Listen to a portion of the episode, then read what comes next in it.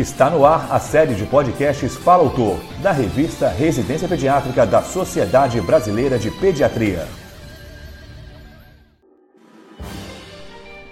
Nesta edição, convidamos o Dr. Rafael Schlossmacher para expor sobre o artigo Sequelas do Neurodesenvolvimento encontradas em crianças em tratamento para doenças hemato-oncológicas. O médico é formado pela Universidade Positivo.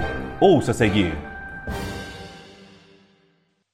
Câncer pediátrico é uma importante causa de hospitalização de crianças no Brasil. Cerca de 70% dos pacientes que terminam o tratamento oncológico irão apresentar algum tipo de efeito colateral tardio, sendo que 30% serão de maior gravidade ou até mesmo fatal. Além das sequelas diretas geradas pela terapia oncológica, existem diversos fatores relacionados ao processo do adoecimento que influenciam na vida do paciente, como a restrição de sua ida à escola, seja tanto por limitações físicas, cognitivas e emocionais, quanto pela frequência de internações imprevisíveis e prolongadas. O estudo tem como objetivo correlacionar os impactos no neurodesenvolvimento infantil gerados pelos tratamentos hemato-oncológicos com as terapias utilizadas e os tipos de neoplasia diagnosticadas por meio de uma análise epidemiológica dos prontuários pediátricos médicos e da equipe multidisciplinar, composta por psicólogos e pedagogos dos pacientes que foram internados na enfermaria de hemato-oncologia em hospital de referência em Curitiba. A amostra total foi de 156 pacientes entre 5 a 15 anos internados entre 2019 e 2020. Essa faixa etária foi escolhida levando em consideração o segmento pedagógico hospitalar realizado por profissionais habilitados e inseridos no programa de escolarização hospitalar.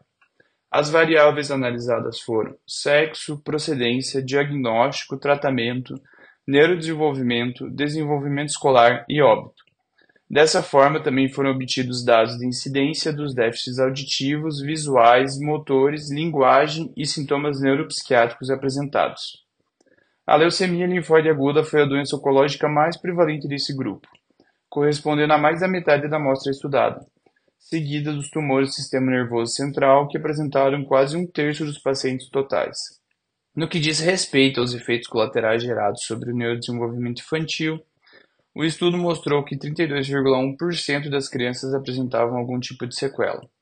Dentre elas estavam ansiedade, depressão, agressividade, transtorno de déficit de atenção e hiperatividade, paralisia cerebral, déficits auditivos, visuais, motores e de linguagem sendo principalmente relacionado à leucemia linfóide aguda, os déficits auditivos de linguagem e motores, assim como nos tumores do sistema nervoso central, o transtorno de déficit de atenção e déficits auditivos de linguagem e motores.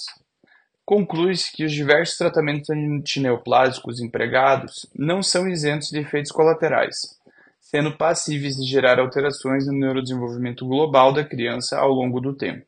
Essas se somam sequelas já intrínsecas ao processo de adoecimento em si.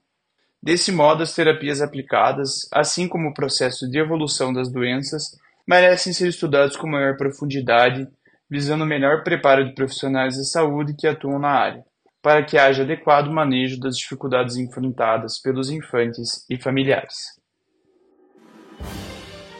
Você ouviu o Dr. Rafael Schlossmacher expondo sobre o artigo Sequelas do Neurodesenvolvimento encontradas em crianças em tratamento para doenças hemato-oncológicas. Para ouvir todos os podcasts, acesse a página da revista Residência Pediátrica na internet. O endereço é residenciapediatrica.com.br barra mídia barra podcast. Residência Pediátrica, a revista do pediatra.